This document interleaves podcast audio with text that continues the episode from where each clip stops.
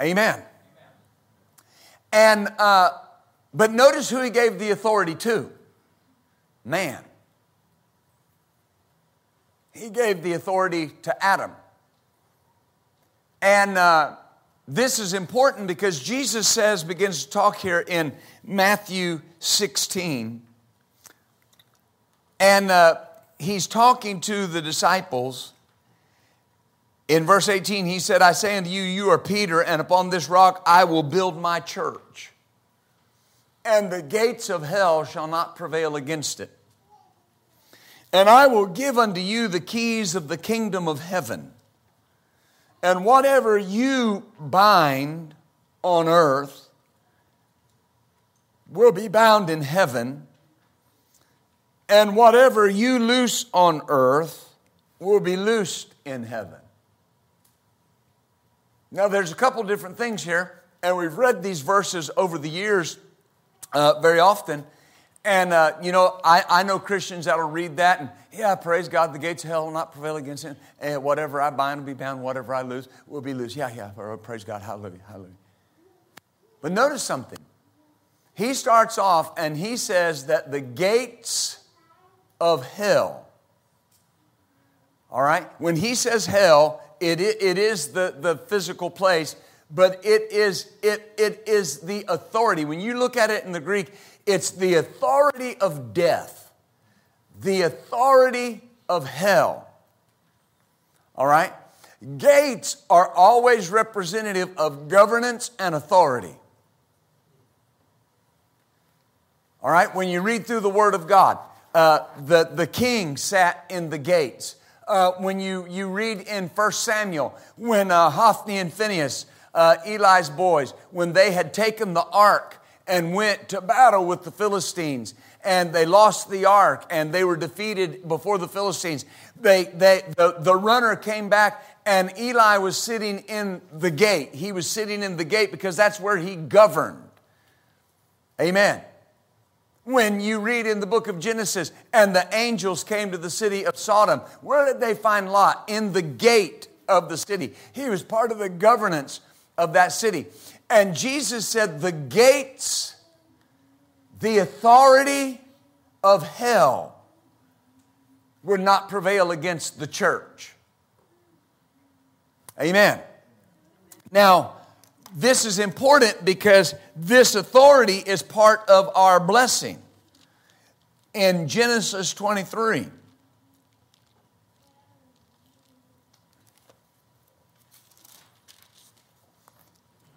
verse 16, the Lord said to Abraham, and he said, by myself have I sworn, says the Lord, for because you've done this thing and have not withheld your son, your only son, that in blessing I will bless you, and in multiplying I will multiply your seed as the stars of the heaven and as the sand of the seashore which is upon the seashore, and your seed shall possess the gates of his enemy.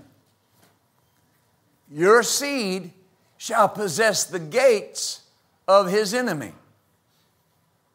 Now, this is important because what does Paul say in the epistles? He says this. He says, so then, if you are Christ, then are you Abraham's seed, and heirs of the promise. Hallelujah. Now, this is important because he said that the seed of Abraham would possess the gates of the enemy.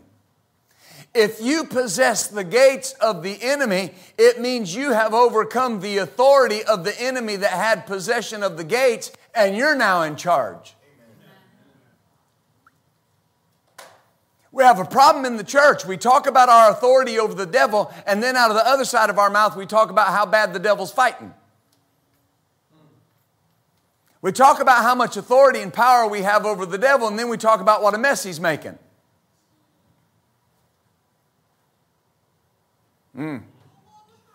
Well, here's the thing. Either you possess the gates or you don't.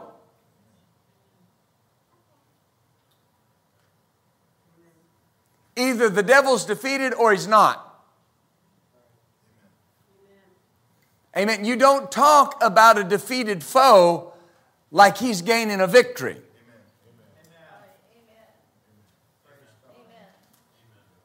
And Jesus said in Matthew 16, notice, he said again, and I'll give you the keys of the kingdom of heaven, and whatever you bind, whatever you bind. Now, hang on. He didn't say whatever the Father binds.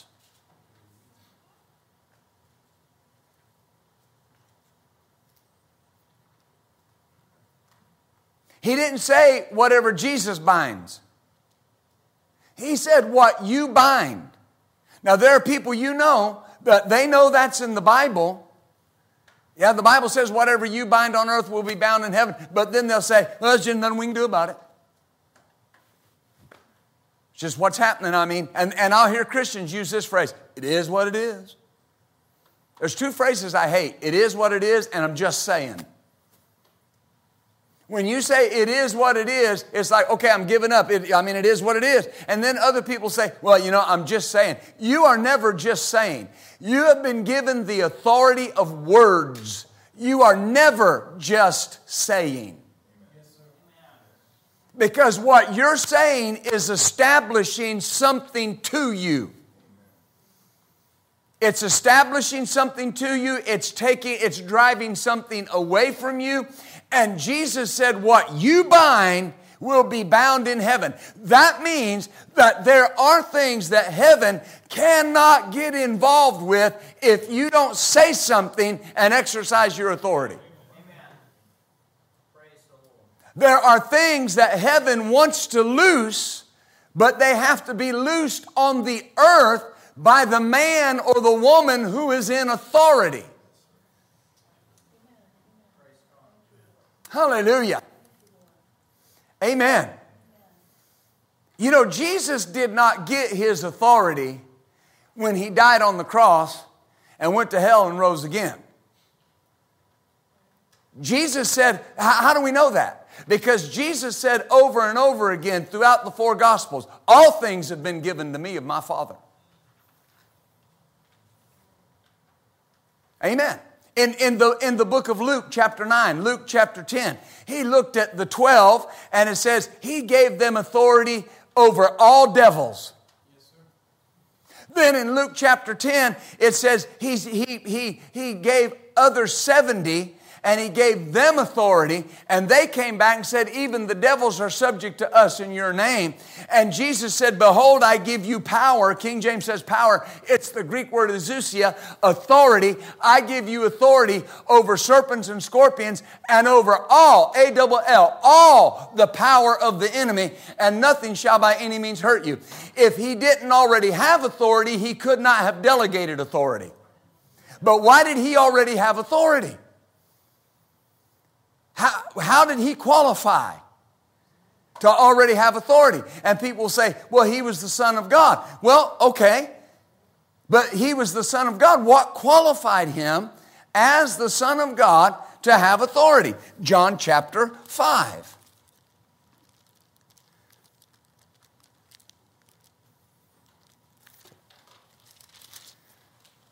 And Verse 26, for as the Father hath life in himself, so is he given to the Son to have life in himself, and has given him authority to execute judgment because he is the Son of Man. He's given him authority because he's the Son of, because he's the Son of Man. Authority could not have been given to anybody that wasn't spiritually alive. God could not have given that authority to anybody else. What's the Bible call, in Paul's writings, the Bible calls Jesus the last Adam. Said the first man was made a living soul, but the last Adam was made a living spirit. Amen. We talk about these things that Jesus came and did completed what Adam messed up and gave us everything back that Adam lost. What was the number one thing Adam lost? Authority. Authority and dominion. Amen. Notice in the book of Daniel chapter 7. Daniel chapter 7.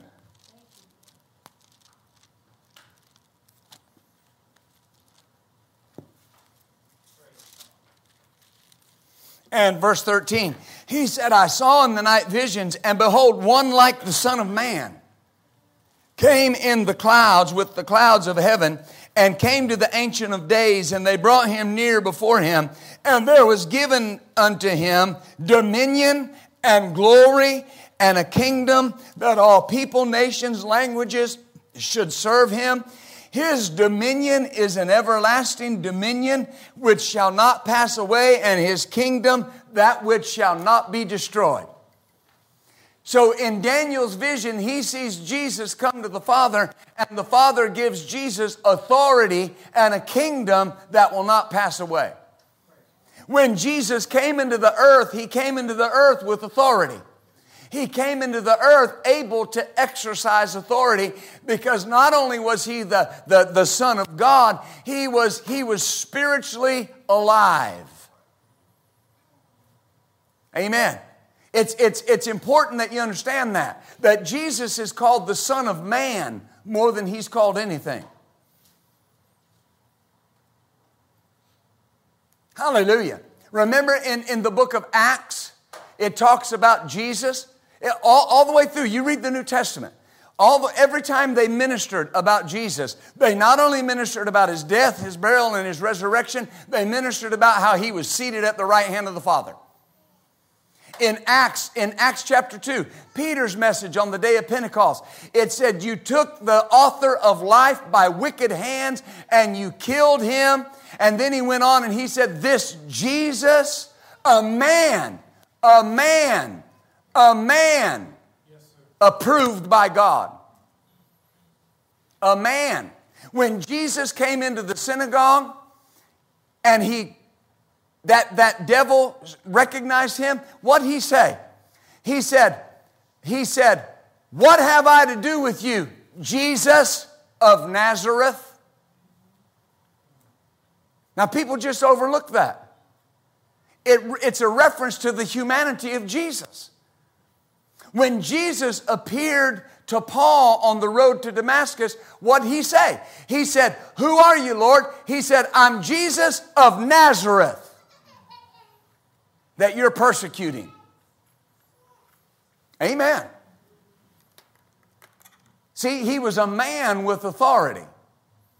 And so then whatever Jesus says concerning our authority, we understand that he was given it because he was the Son of Man, and he can delegate it to us because we are men and women on the earth. What qualifies you for authority is, number one, you're a born-again human being. And number two, you are in the earth. And so when Jesus said, whatever you bind on earth, now don't miss that. Because think about this.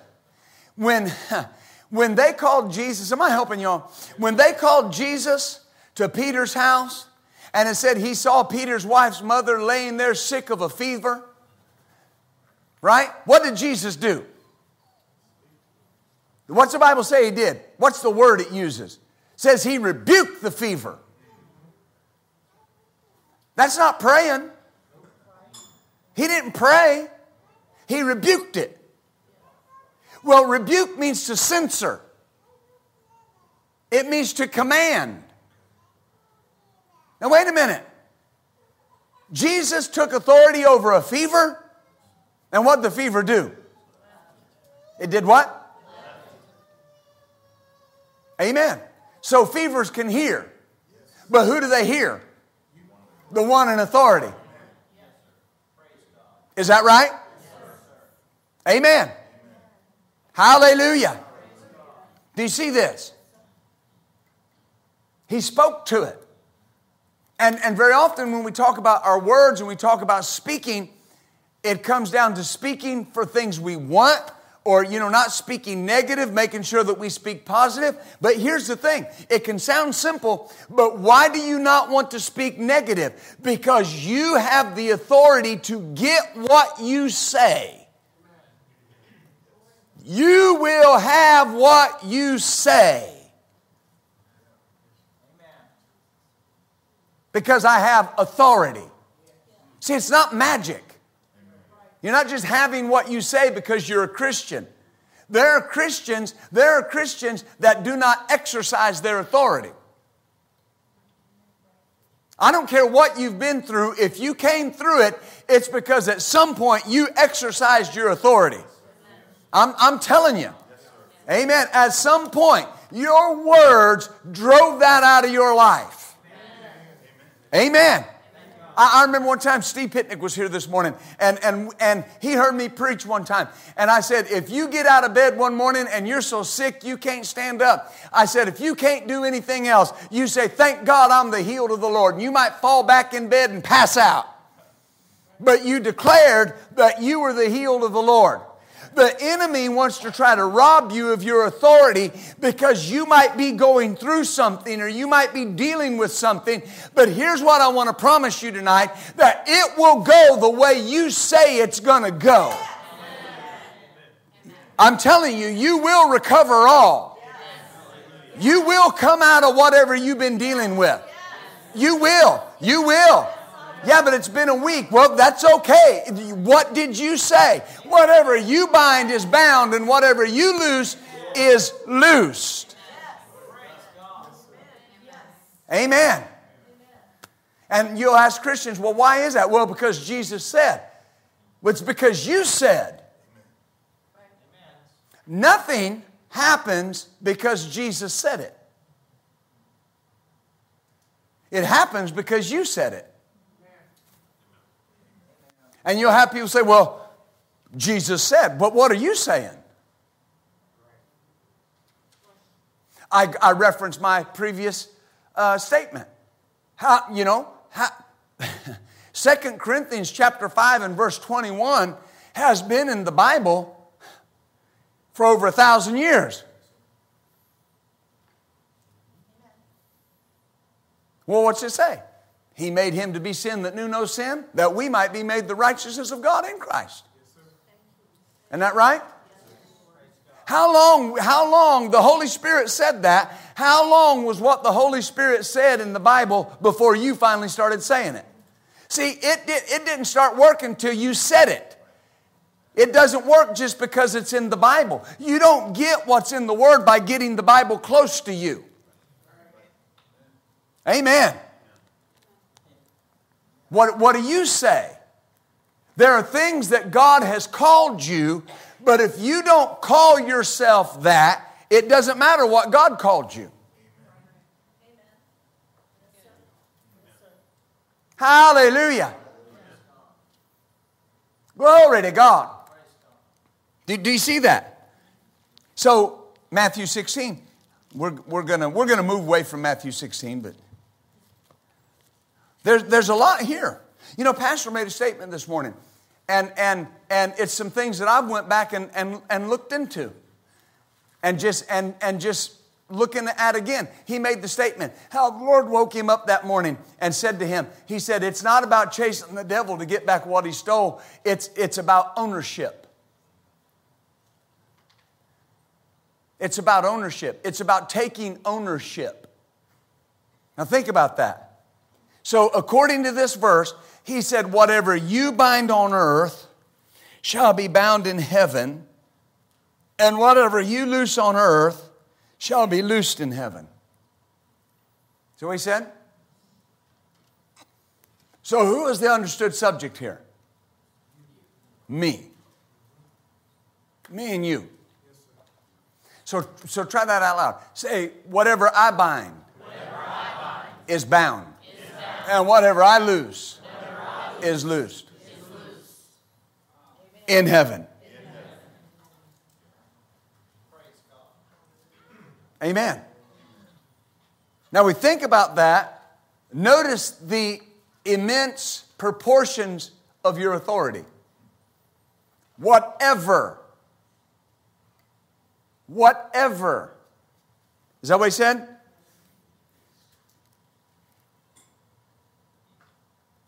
Whatever you bind, whatever you lose.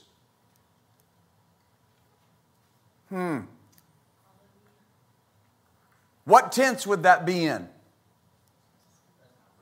Present tense. Right? It could be what you bind next week. But if you bind it next week, when you're binding it next week, you're binding it now. Amen. Is that right? Why? Because who has the authority? To do what? Bind and loose. And I have power, and I have possessed the gates of my enemy. When someone's constantly talking about how the devil's fighting, it's a person that doesn't understand their authority.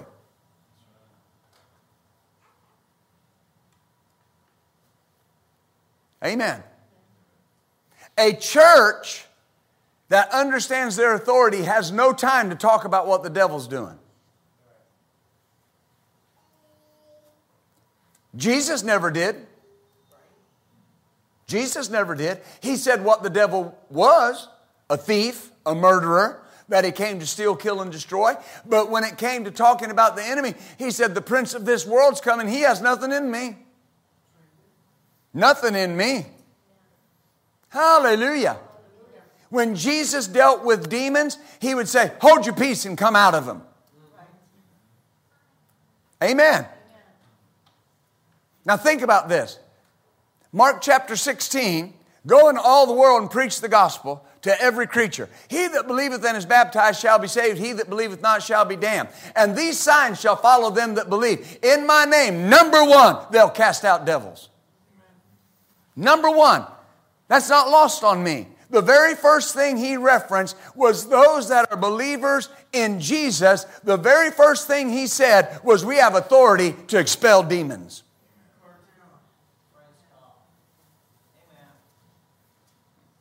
Hallelujah. Amen. Do you see that? Why is that important? Because I have that authority. I'm a believer in the name of Jesus. And he said, in my name. Why in his name? That's the name that bought the authority for us. I was in Christed. I was engrafted into Christ. And when I came into Christ, I came into the authority of the name. That's what Jesus said when he said, go into all the world. Go into all the world. And he talked about baptizing them in the name of the Father, the Son, and the Holy Spirit. People have fought small wars over how we baptize. And that's the devil trying to rob us of our authority. When he said baptize them in the name, the Greek is baptize them into the name of the Father, the Son, and the Holy Spirit. Baptize them into the authority of the Father, the Son, and the Holy Spirit. And you have denominations that say, well, that's not the way you baptize. The name of the Father, the Son, and the Holy Spirit is Jesus. That's not what it's saying at all. It's not what it's saying at all. It's saying there's an authority that when you were baptized into it. You came into it by faith in Christ. And when you were baptized in water, it was an outward manifestation that you now possessed authority. Amen. Anything you do in the name represents authority. In the name of Jesus. Now, I'm not referencing you, but many believers, the biggest use they have for the name of Jesus is when they bless their food. Lord, bless our food in Jesus' name. Why do you use in Jesus' name over your food? Because you're taking authority over anything in it that might harm you. You're not just praying over your food, thanking the Lord like Oliver Twist. Thank you, Father, for more. May I have more? No, you're taking authority. When you say, in the name of Jesus, you are taking authority. And here's the thing. You are authorized to use that name. Now, why? One, number one, you're born again. Number two, you're a man in the earth. I have a right to use that name. Hallelujah. David Ingalls sang that song, and it said, I don't know if y'all know who David Ingalls is, but he'd sing that song about the name of Jesus, and he said, demons are helpless at the sound of that name. Amen. All hell trembles at the sound of that name. Well, they do. But why are they trembling? They're paralyzed. They have nothing that they can do or say against that name. Because all authority and all power was given in that name. Notice in Matthew 28. Woo, there's a lot here. You know, what I'm trying to get you to see is your part in this. Hallelujah. Amen. I'm really going to encourage you. Quit talking about what the devil's doing. The devil is so prideful that you just embolden him. Anybody that's proud, all you got to do is talk about him, and they puff up and they start acting, you know, like the cock of the walk, as my mama would say. Hallelujah. But the Bible says, we read Matthew 18, remember I talked about in Luke 10, where Jesus said, I give you authority over serpents and scorpions. Well, what's that mean? Little devils and big devils. And the Greek says, I give you authority to advance over serpents and scorpions and over all the power. The word there is dunamis. All the might, all the wonder-working power of the devil. I've given you authority over that. Why? We possess his gates. Amen. Do you understand that? The devil has no authority over the church. That's why we're the problem. That's why he's fought over the years to get the church to abdicate their authority, to give up believing in miracles, signs, and wonders, to give up believing these certain things. Why? Because that is an exercising of his authority.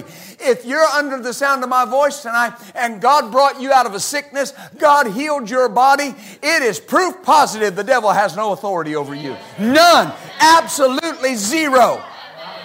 Hallelujah. Hallelujah.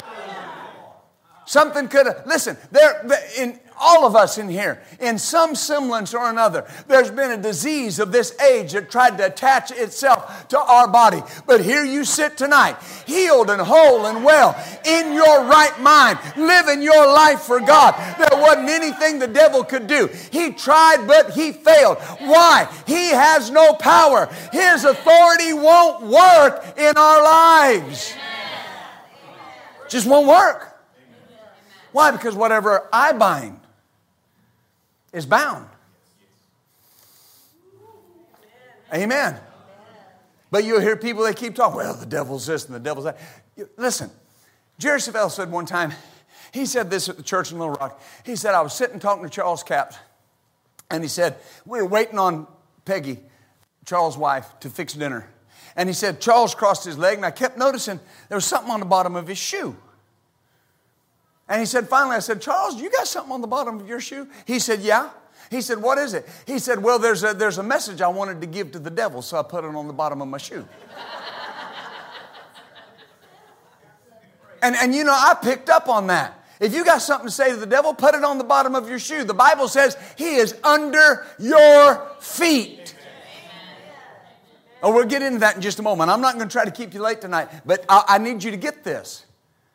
Amen. Don't talk about what the devil's doing in the sense. And you'll hear people say, and they'll get real quiet. Oh, brother, the old devil.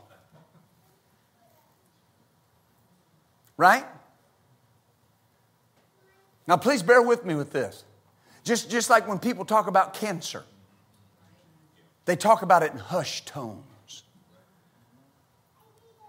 They can be talking normal voice. Oh, brother, I went and was talking to brother so-and-so. Really? How's he doing? Well, you know, they found out he has cancer. Now, I'm not making light of any disease. But what I'm saying is when you talk about it in hushed tones, it's like I respect it. I honor it. I hate disease. I hate the devil. I said, I hate the devil. He's a thief. He's a murderer. He's a liar. He's crazy. He's insane. He kills little kids. He rips families apart. He amen. He doesn't care who you are, what your ethnicity is, how young you are, how old you are, how saved you are. If you give him a foothold in your life, he will steal, kill, and destroy. You cannot give him 1 inch. Amen. Amen.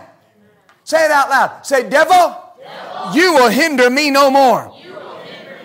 I know I have authority over you. And I'm telling you tonight, you get no more ground in my life. Hallelujah. I've actually had preachers tell me that you don't want to talk about the devil because you go to talking about him and he starts fighting.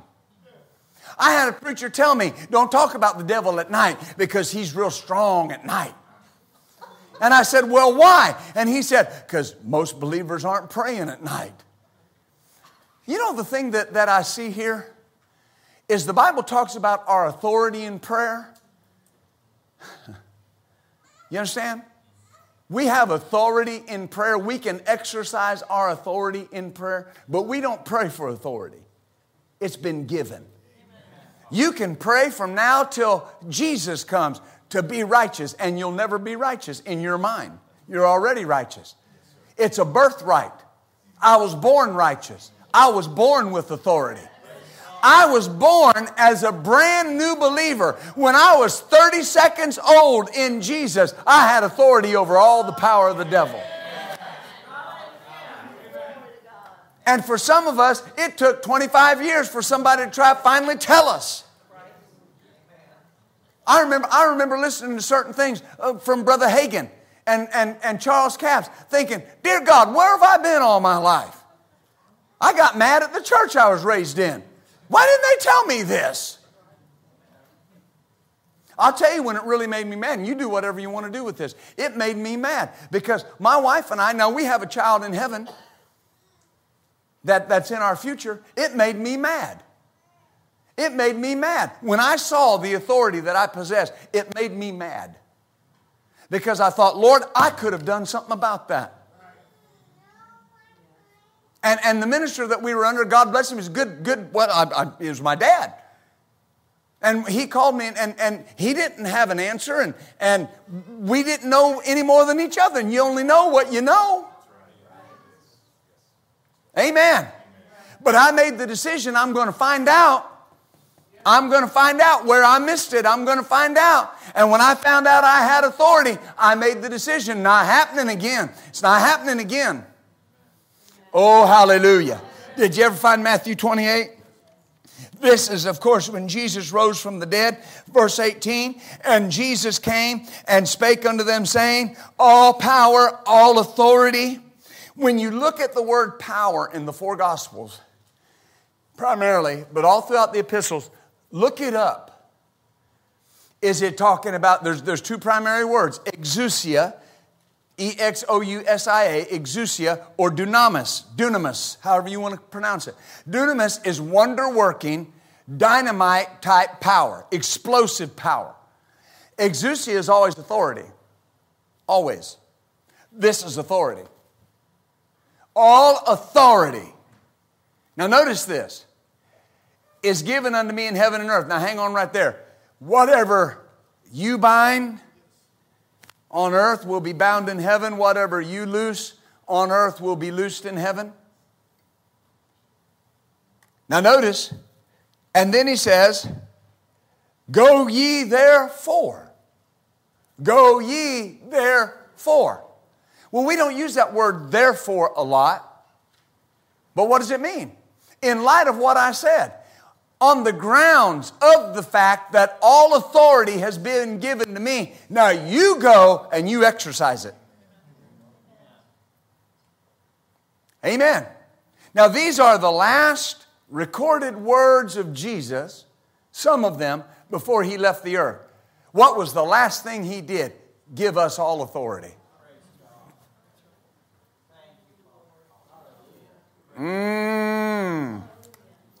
Hallelujah. And notice what he said. Lo, I'm with you always, even unto the end of the world. Well, how is he with us? People say the name. That's exactly right. The name and the authority. Mark chapter 16, you remember what it said? It said, he said, in my name they'll cast out devils. They'll lay hands on the sick. They shall recover. They'll speak with new tongues. Is that right? Yeah. And then it said this. It said, so they went everywhere, the Lord working with them, confirming his word with signs following. Yeah. Is that what it says? Yeah. Confirming his word with signs. What signs? Signs of authority. What were they doing? What were they doing? Going and preaching everywhere, the Lord working with them. Well, he wasn't working with them to preach. He was working with them to perform those signs. So what was one of the signs they were performing? Casting out devils. Yeah.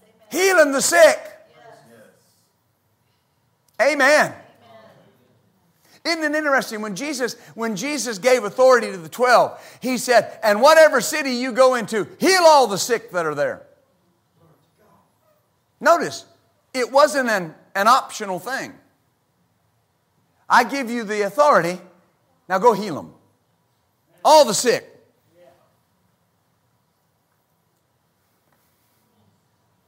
See, people think Jesus healed them all because he was Jesus. Jesus healed them all because he had the authority to heal them all. Amen. Hallelujah. Is that right? Oh, glory. Amen. Hey, we train them up right. Look in Matthew chapter 8. Am I helping y'all? Yes. This is so important. I've had people tell me, well, if we have authority over the devil, can't we just, does that ensures us that he'll never fight us? No, heavens no. But here's the thing. There's a difference between a challenge with somebody you think you've got to defeat and somebody that's already defeated. Now here's the question, and think about this. And I'm going to ask you in this last night of Faith Explosion, don't just answer it from our Christian mindset. Answer it from what we've seen in the Word. Who currently has the authority? I do. You do. Well, remember we sing that song, I'm in charge? And what does it say? It doesn't matter what trap the enemy may set. Doesn't matter what he has even said. Doesn't matter what weapon is formed against the saints. It'll all fall dead. Why? Because I'm in charge. Amen. Is that right? Yeah, but I see some areas where the enemy's got a foothold. That's okay. Don't get under condemnation. Just take authority over it. Amen. Think about this for a moment. I'll talk about me. I won't talk about you. I've had things before that's kind of like it slipped up on me. I don't know if you've ever, surely spiritual as you are, you've never had that. But I've had things kind of slipped up on me. And I'll say it this way, primarily in the area of finances. I was raised believing that God was a healer. My father was healed in the 1950s in the middle of the healing move. The days of the voice of healing. Amen. Lyman Charles Roby laid hands on him at Glad Tidings Assembly of God at 103rd and Euclid Avenue in Cleveland, Ohio. Claude I. Bowman was the pastor. You can tell I've heard that story a while. But he laid hands on him and God healed him of a heart condition, healed him of deformities in his body, healed him, set him free. I was raised knowing God was a healer. When I was a kid growing up, you didn't go to the doctor, you got prayed for. Amen. That's what happened. I broke my left arm. My dad prayed for me and God healed it. Amen. It's just, you just get, now I'm not saying don't go to the doctor. I go to the doctor, or take my child to the doctor. And obviously doctors are a good thing because doctors are working for our healing. But here's the point. But here's the thing. We believed that God was a healer, but boy, we believed in being poor. I mean, the poorer you were, the closer you were to God. I mean, if you had a hole in one shoe, you were humble. If you had a hole in two shoes, you were extra humble. Amen. And if you only had one white shirt and you washed it every week to go to church, my Lord, you were approaching sainthood. Because you were humble. You didn't have it. You didn't want anything of this old world's goods. Those same people didn't want anything of this old world's goods. Sure went out and worked hard all week for it. But here's my point. So I had to learn something. I had to learn to exercise authority in the area of my finances. You can sow a seed and get no harvest if you don't exercise authority. Now, how do I know that? Because what's the Bible say? It says that God gave Adam the authority of the seed. And he said, I've given you every herb-bearing seed, and it'll be fruit for you. But then what did he say in Genesis chapter 3 when Adam fell and the curse came in? He said, you're going to plow the ground, and it's not going to produce for you. It's going to produce thorns and thistles. The very thing that Adam had authority over when he fell under the curse, it began to rebel against him. Finances shortage in a Christian's life is your finances rebelling against the blessing in your life. You have authority over that. And when you sow your seed, it is an exercising of your authority. You're not sowing hoping something happens. The ability to sow seed is proof of ownership. If I was to reach in my pocket and get a $100 bill out and go give it to Jamie, I'm not going to, but now think about it. How can I give him a $100 bill? Because I got one. I own it. Is that right? So who has the authority over the money in my pocket? My wife, you're right. Hallelujah. Me and Dave, we know.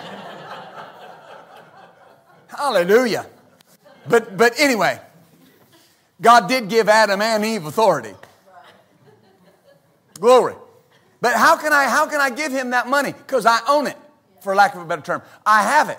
When you sow a seed, what you're doing is exercising your authority over the lack that may be present or over the thing that you're believing God for. You're not just sowing and then hoping that a harvest comes in or believing that a harvest comes in.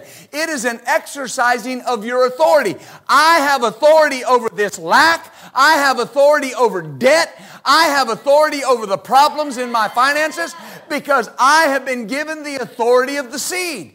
So when we say if you're in debt, you sow a seed to come out of debt, it's not some magical thing. It's an exercising of your authority, and you put debt on notice. You're about to leave my life because I've taken authority over you. Amen. See, there's so much.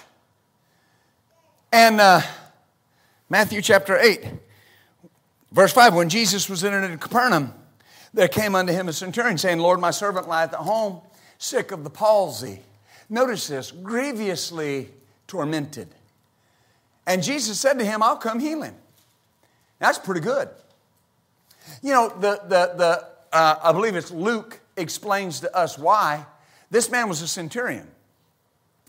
And Luke explains why he was going to go to his house.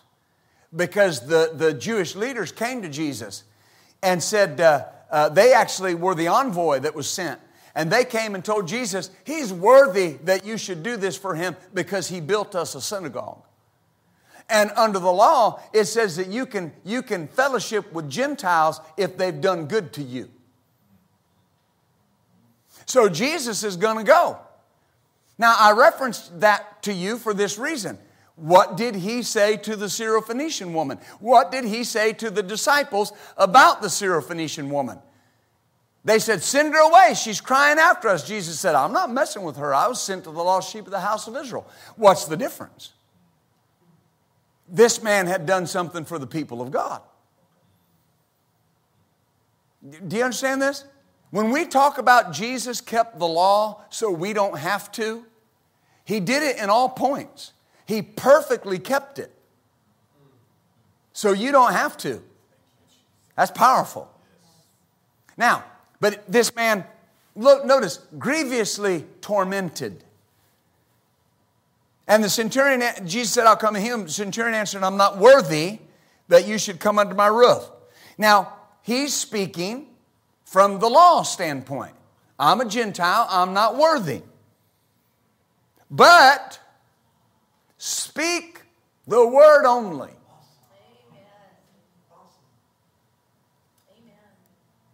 Amen. And my servant shall be healed. Now, hang on right there for one moment. That is where the greatest faith Jesus ever heard came from. Speak the word only, and my servant will be healed. That was the greatest. You never hear anybody else say that. Only this man. But there's a reason he said it. The Lord told Charles Capps something.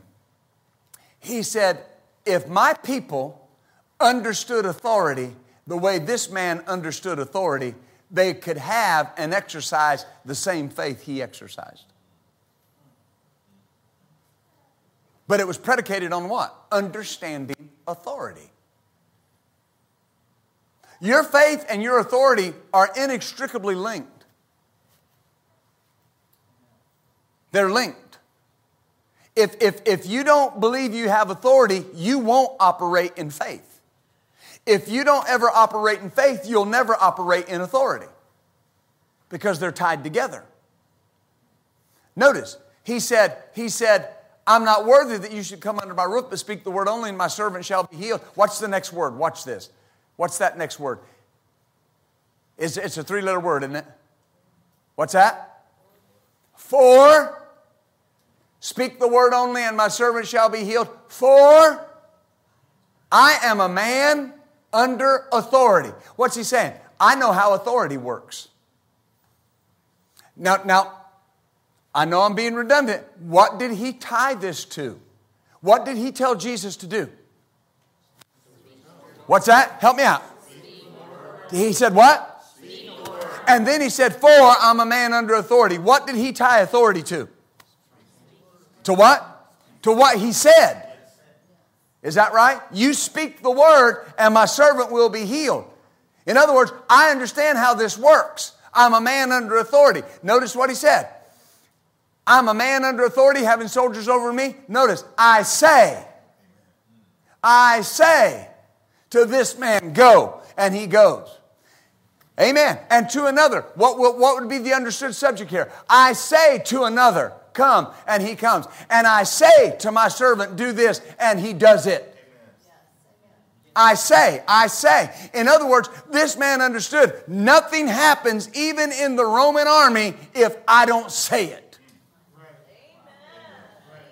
They can't read my mind. I got to tell them. I got to tell them to go. I got to tell them to come. I got to tell them to do this.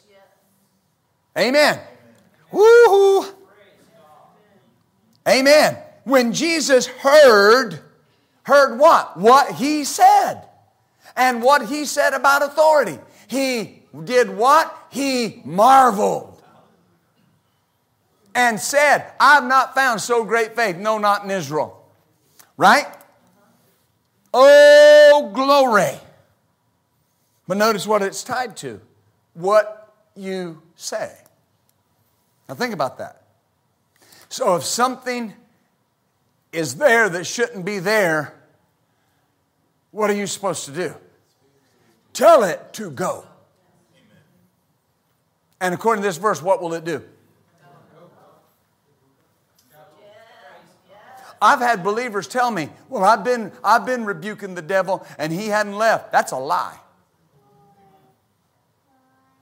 Because Jesus said he would go.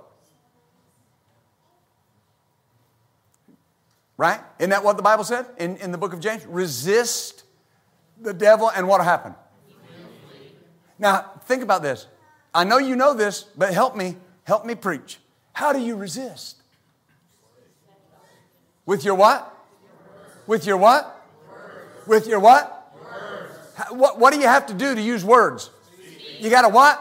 Speak. You got to say something, right? Amen. Say it out loud one more time. Say, Devil. You will hinder me no more. Say, you'll hinder my family no more. You'll hinder my finances no more. You'll hinder my health no more. I'm healed. I'm prosperous. I'm blessed. My family's blessed.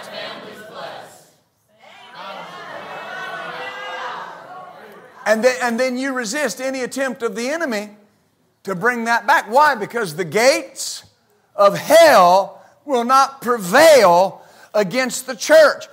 Hear me when I say this. This building is not the church. This is the church. All of us together are the body of Christ, but I'm the church. The gates of hell will not prevail against me, the church.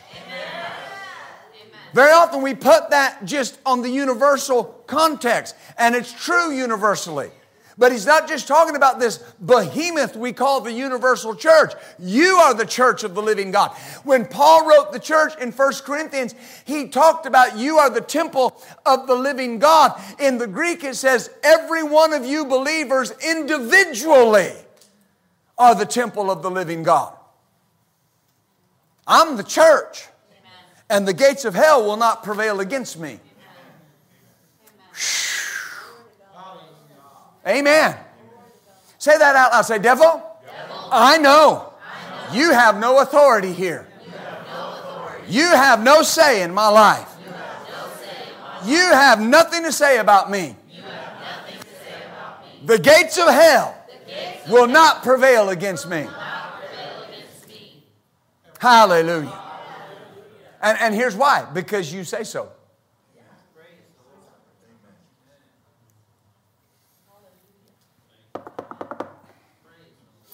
Hallelujah.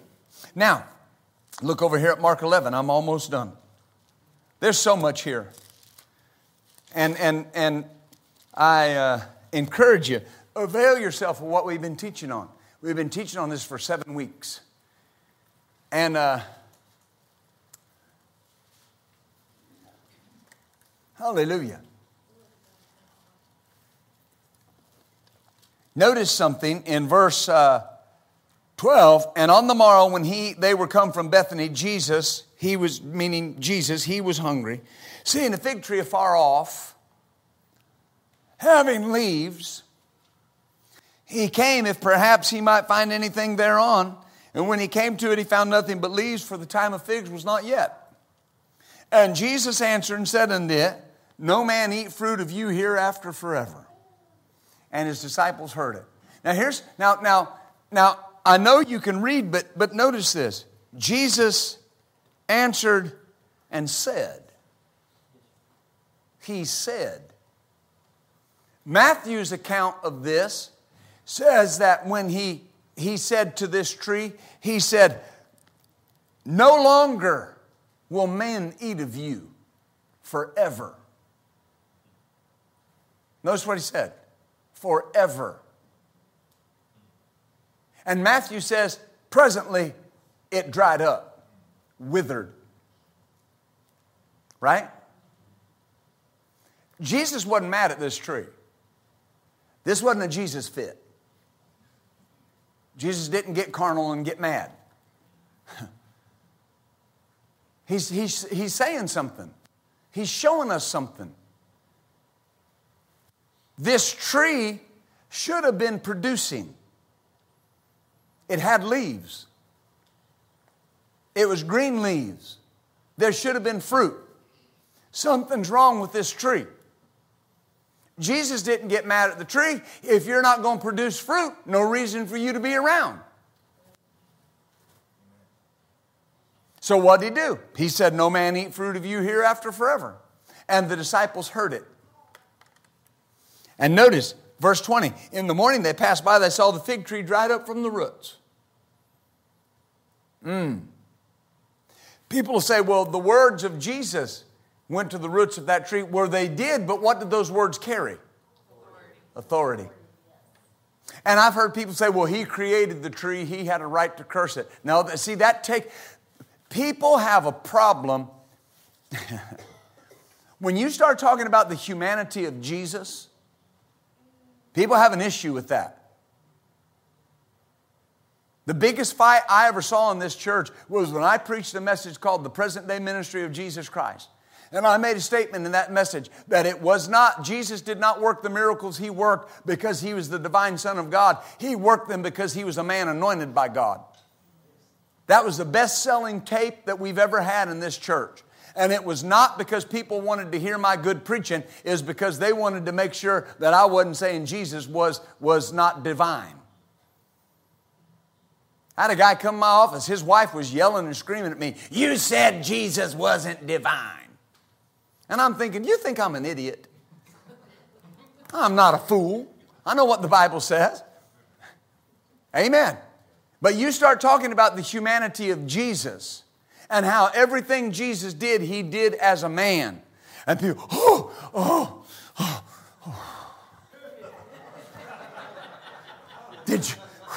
Did you hear what he said?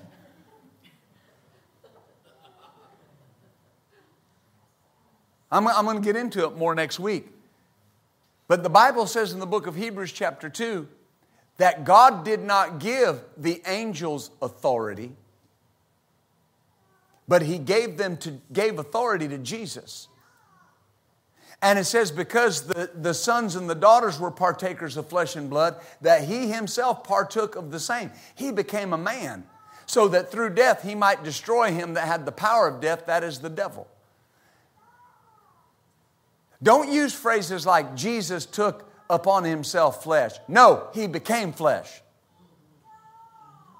Well, Jesus came into the earth and took the semblance of humanity on him. No, he became human.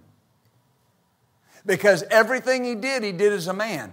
Every act of authority, he did it as a man.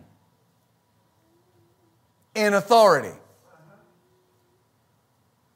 When he spoke to this tree, he did it as a man. This tree did not respond because this was Jesus. He responded because of the authority of the words of Jesus. Amen. Hallelujah. Notice, Jesus answered, verse 22. Have faith in God. Have the faith of God. Have the God kind of faith. Now, wait a minute. He talked about faith in Matthew chapter 8. That man said, speak the word only. And Jesus said, I've not found so great faith, no, not in Israel. So that great faith that man had was tied to what he said. And then the man tied what he said to authority. So you can't separate faith and authority. Have faith, but having faith is not enough. Because that's only part of the equation. If somebody came to you and said, 2+,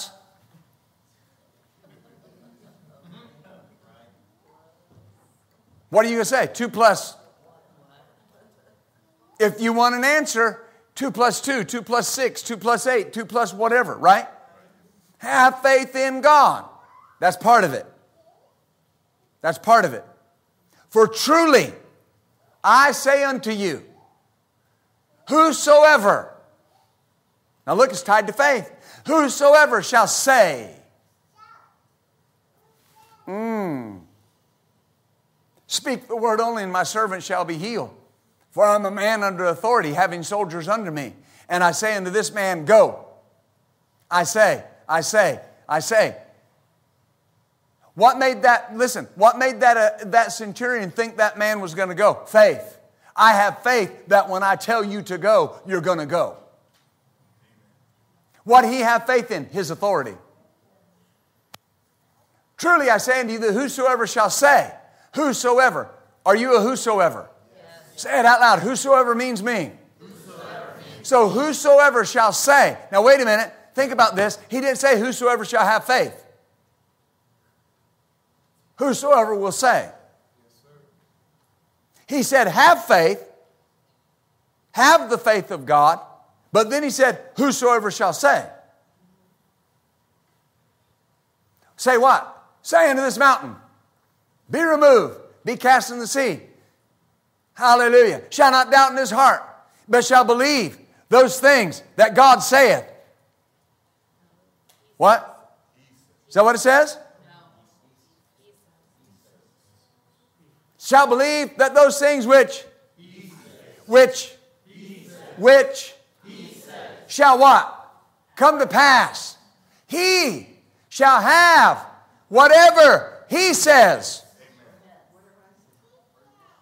Have faith, say. Have faith, say. Why? Whatever you bind on earth will be bound in heaven. Whatever you loose on earth will be loosed in heaven. Hallelujah. Jesus talking about 70 times 7, forgiving 70 times 7. The disciples said, oh, Lord, increase our faith. He said, if you had faith as a grain of mustard seed, you might say.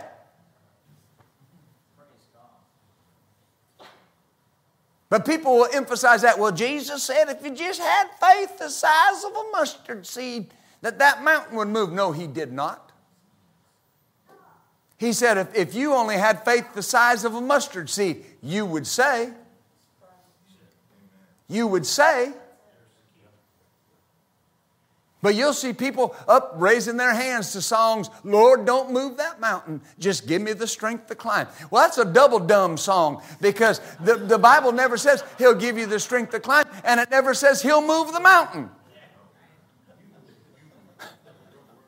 I've had people say, well, you know, my God is a mountain mover. Your Bible doesn't say that. It says you're the mountain mover. If you have faith, you'll say. Why? That's where the authority resides. That's where the authority resides. Whatever you bind will be bound. Whatever you loose will be loosed. Whatever you tell to move will move. Whatever you tell to stay will stay. You can't just rebuke lack and not enough. You got to command prosperity to stay. You got to declare that you're blessed going in and coming out. You got to declare that everything your hands touch will be blessed. That's not just a positive confession. That is a statement of fact. I am blessed going in. I'm saying it. Hear me say it. I am blessed going in and coming out. That's it. Amen. Hallelujah. Glory to God.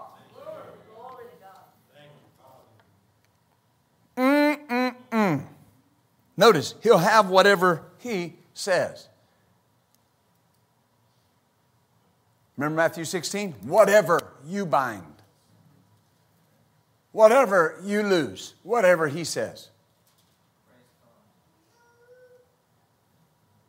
Now notice that. I'm trying to wrap this up. Whatever he says. Now why? I have authority. Your spirit knows you have authority. Your spirit will not fight against what you say. If you say it,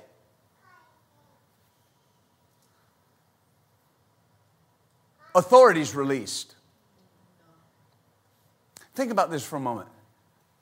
I'm a gun owner. I own several guns. Hallelujah. People say, why? Because I'm an American.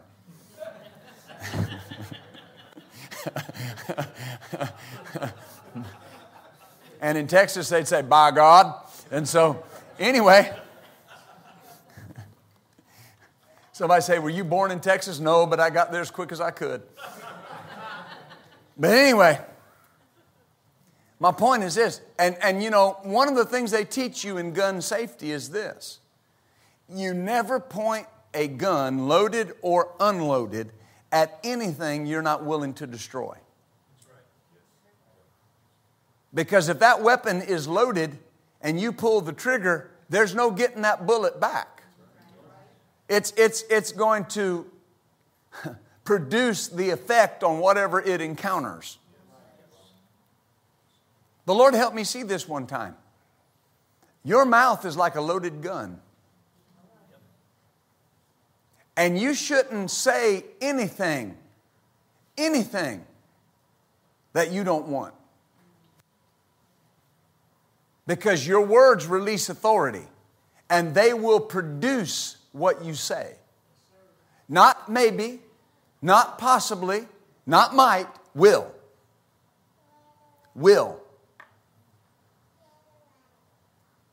Amen. If you're facing the biggest financial struggle of your life, don't get your words in concert with your struggle. Keep your words in the authority lane. Amen. Everything's my hands touch prospers. I'm a tither. I'm set on high above all nations of the earth because I'm a tither. I have great favor. Amen. With God, with man, with people that I encounter. Amen. Raises and bonuses are coming to me today. And people say, well, that's a positive confession. No, that's a release of your authority. And that's why, and that's why people that say that regularly, they go to work and bonuses find them. Raises find them. Favor finds them. Amen. When people say something good about you, agree with it. Amen. Hallelujah. I had a guy look at me one time. I've had people look at me and say, there's so much favor on you, Pastor. You could fall in an outhouse and come out smelling like a rose. I, yes, sir. Just call me Rosie. That's it. Amen. Hallelujah. I can go slop the hogs in a white suit and not get any on me. Glory to God. Hallelujah. But I'm talking about authority. Whatever he says, you'll have whatever you say. So you got to measure that. I got to measure that. Now let me say this real quick. How did God create the world? With what? Faith-filled words, right? Faith-filled words. What did God have? Faith that what He said would come to pass. Now think about this. So before you say the next time, now don't get mad at me, you promise? See, if you say it, you believe it. So don't get mad at me. So the next time you want to come home after a hard day's work and talk about how wore out you are,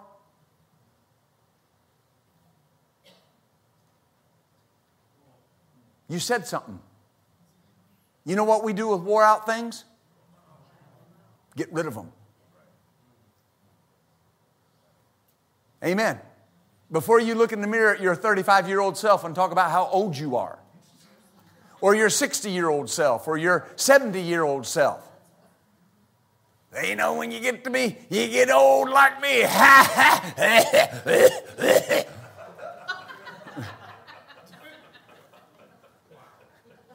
No. The Bible says, what's it say about your youth? It is renewed as the eagles. What's it say about the weak? It says, let the weak say. Let the weak say.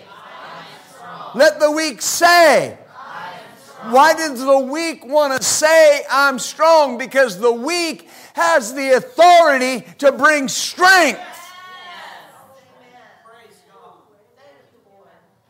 Amen. The scripture, you know, we sing a song when I was a boy growing up in church. They that wait upon the Lord shall renew their strength. They shall mount up with wings as eagles. Some of y'all haven't been saved long enough to remember that. But I saw some of y'all singing that. That means you're just like me. You've been in church a while. But you know, part of that verse says this. It says, even those that have no strength, He will increase their might. Because God gives power to the faint. So what are you supposed to say? That you have no strength? No, God's increasing my might. Amen. You're supposed to say you're faint? Nope, God's given me power. Is that right? Yes. Amen. Amen. Hallelujah. It's just as easy to say all things work together for my good as it is to say nothing's going right. But here's the problem. Both of those statements are using your authority to steer your ship a certain direction. Everything is going my way. Everything is going my way. Why? Because I'll have what I say. Now, I'll close with this. The Lord told me some time ago, years ago now, I've got it written down in one of my Bibles, old Bible. And He said, there's three things I never want you to say again. Never say, I can't. Never say, I don't understand. And never say, I can't, I don't understand, and I don't know. Never say that. And the Lord said, here's why. Because you have the spirit of wisdom and understanding and knowledge abiding on the inside of you. He said, I gave you the Holy Spirit that I said would teach you all things and bring all things to your remembrance. Now, there are people who say, well, you know, you can't stop the Holy Spirit from doing what He wants to. Yes, you can. You have the wisdom of God on the inside of you, and if you constantly say you don't know and you don't understand, that wisdom will never profit you. Now, here's why. Because you're in authority. The Holy Spirit is not in charge unless you let Him be. And so when you say something, when you get up in the morning, you say, Holy Spirit, today you're going to lead me and guide me and direct me into all truth. You're going to show me things to come. You're going to bring all things to my remembrance that I have heard. Whatever Jesus has taught me, you're going to bring it to my remembrance. I have perfect knowledge of every situation that I will encounter today. People say, you say that all the time? Every day of the world. It's not just a confession. It's, I'm releasing my authority. Because there will be things that will come up in the day that I'm not going to have natural knowledge of. But I'll be given that knowledge. Amen. Hallelujah.